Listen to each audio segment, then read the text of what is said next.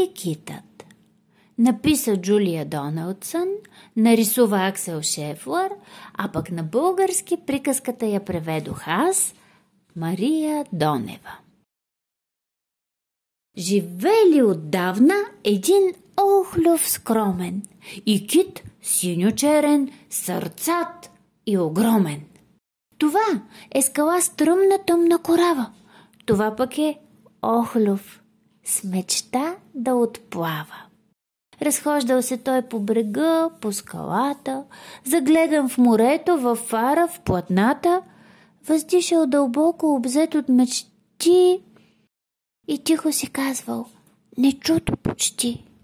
Ах, колко голям и красив е светът и как ми се иска да тръгна на път.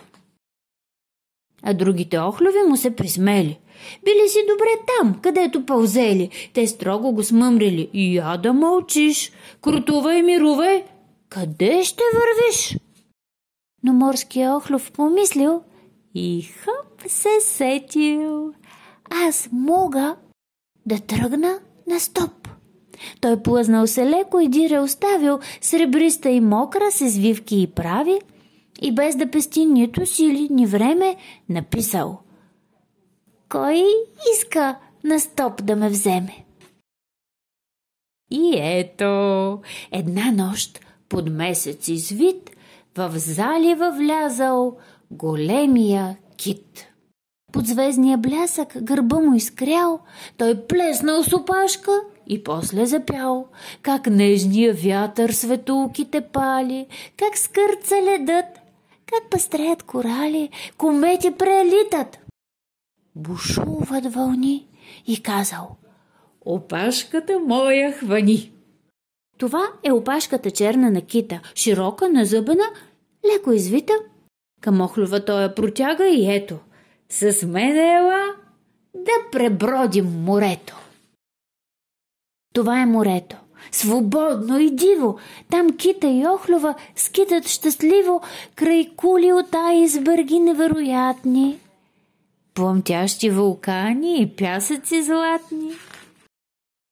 Това са вълните, които се плискат, покриват се с пяна, шумят и се кискат, люлеят се вълно напред и назад, край морския охлюв и кита гърбат. А тук в пещерите дълбоки и мрачни, раирани рибки с вуали прозрачни, и страшни акули с усмивки забати, и раци плашливи с лица му стакати. Надничат, щом видите и там зад завоя кит, охлюв качил на опашката своя. Това е небето. Високо, обширно, понякога слънчево, синьо и мирно, понякога бурно, дъждовно, грамовно, присвяткащо, сивкаво, сякаш уловно. Деня с топло слънце, нощта с лунен хлад над морския охлюв и кита гърбат. И охлюва, вгледан в света необятен, в морето, небето и пясъка златен, въздъхнал скупнеш към простора вълшебен и казал на кита: о, колко съм дребен! Обаче веднъж ги беда сполетяла. Объркал се кита. Водата кипяла от джетове бързи и лодки моторни. Навред те се носели и неуморни бучали, брънчали. Изплашили кита и той се забързал с опашка подвита и сам не усетил защо и кога отишъл на плитко и стигнал брега. А отлива после започнал и ето, попаднал в капан и без път към морето. Изплашил се охлюва: тук сме натясно, да бягаме става ужасно опасно. Не мога да мръдна от пясъка сам, за този бряг съм прекалено голям. Аз пък съм дребен, без мускули здрави. Един малък охлюв какво да направи? Почакай. О, имам страхотна идея. Дали ще се справя? Дано да успея. Това е училищно медно звънче. И всяко момиче и всяко момче оставя игрите и влиза в час. Учителката със строгия глас им казва: седнете си по чиновете, внимавайте, слушайте, не говорете. Това е класа. Ето тук са децата, а там Дребен Охлов пълзи по дъската.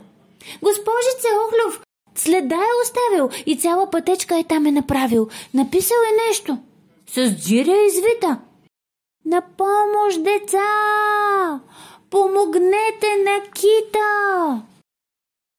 Към залива хукнали бързо децата, след тях и пожарната, и с водата заливали кита за влага и хлад, докато измислят как да го спасят. Щом мощния прилив надигнал морето, измъкнал се кита. И с радост в сърцето, спасени от своите нови приятели, отплували двамата мореплаватели. И Охлова, който си сбъднал мечтата, отново се върнал назад при скалата. А другите Охлови чакали там. Я, гледай, че ти си пораснал голям.